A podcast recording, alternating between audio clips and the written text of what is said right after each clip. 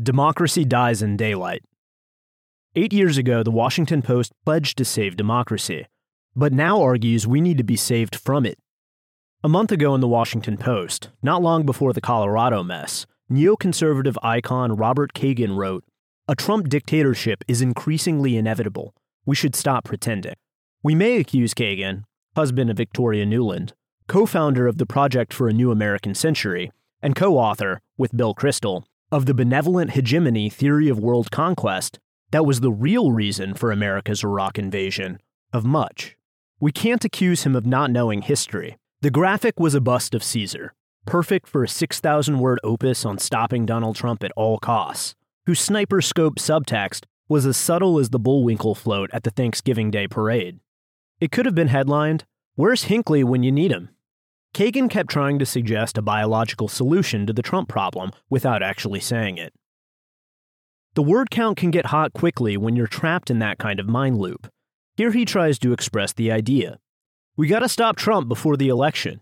Indicting Trump for trying to overthrow the government will prove akin to indicting Caesar for crossing the Rubicon, and just as effective. What limits his powers?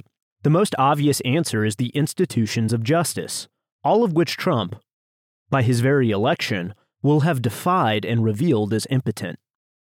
If elected, Kagan went on, it would mean Democrats and anti Trump Republicans threw every legitimate weapon against Trump and still failed.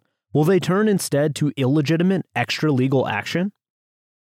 What's the irony level of a clarion call for a Caesarean intervention appearing in the Democracy Dies in Darkness Washington Post?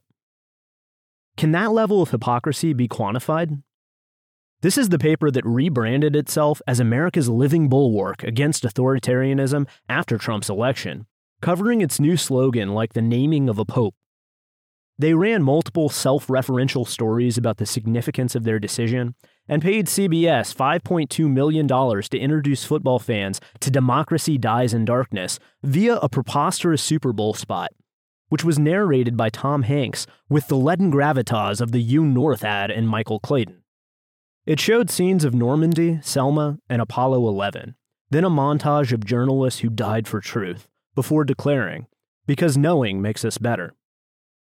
This was after Trump's inauguration, and right after his conniption fit inspiring the fake news media is the enemy of the people tweet.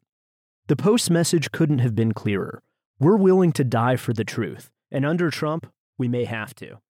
After Kagan's piece, the message seems to have been reversed. But who's counting?